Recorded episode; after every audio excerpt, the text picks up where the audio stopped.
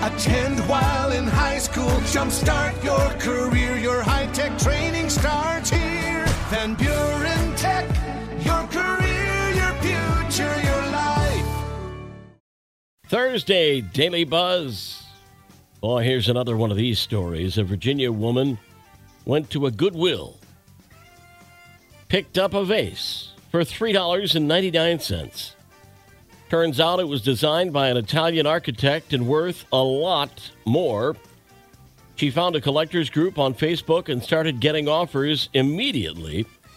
Ended up selling it to an auction house for a hundred thousand dollars. Hmm, maybe a time for another visit to Goodwill for some treasure hunting. Do you sleep in on the weekend? Don't feel guilty. Article from ScienceDirect.com says hitting snooze on those mornings can actually save your life. Yes, believe it or not, researchers found an extra two hours of sleep on your day off can cut the chances of a heart attack or stroke by 63%. These benefits are especially impactful for those who get less than six hours of sleep a night through the week. Seems teens are always on their phone. In fact, they are. Pew Research poll 46% of American teens say they're almost always on the internet. Back in 2014, it was half of that. It's a little less for 13 and 14 year olds, while Hispanic and black teens spend more time online than white kids. More say they spend the majority of their time on YouTube and TikTok, while teens are less likely to hit up Facebook and X. We'll turn the page in 60 seconds. The Daily Buzz. Daily Buzz Part 2. There's now scientific proof that house cats are the devil. A new study from Auburn University says when left to roam outside, cats are among the most problematic invasive species in the world.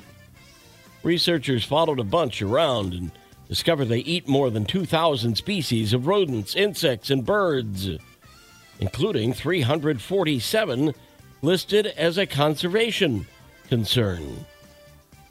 Cooking is love language, according to a new survey. 70% of those surveyed said they considered cooking and eating as the sixth love language. 80% said they use food as a way to comfort themselves after a stressful day. And 65% use food as a way to comfort others. 78% said cooking was calming for them. In fact, it was ranked as the top activity people do when they need to relieve stress. 65% say they cook to relieve tension, more than twice that of the second distressing task cleaning. This is creepy, but you might want to know, or at least have an idea.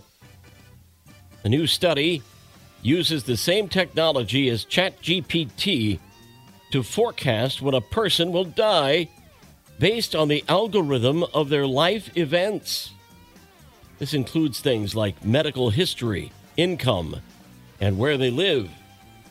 And it's 78% accurate. Don't worry, it's not available to the public just yet. Knucklehead news out of California, where a 70 year old couple has been ordered to tear down their two story mobile home. They own the land, and there's nothing structurally wrong with the home, but the state's Coastal Commission says it blocks the view of the ocean from a nearby trail, even though no one has formally complained. The commission also claims they didn't get a permit to build the second story. The couple can appeal or tear it down and build a smaller house. Remember, no one has formally complained. The Daily Buzz. Paul at Midwest Family, SWMI, my email address. Send me things to buzz about. Yesterday's history, tomorrow a mystery, today a gift. That's why it's called the present. I'm Paul Decker. We'll buzz again tomorrow, Friday. Make it a great day.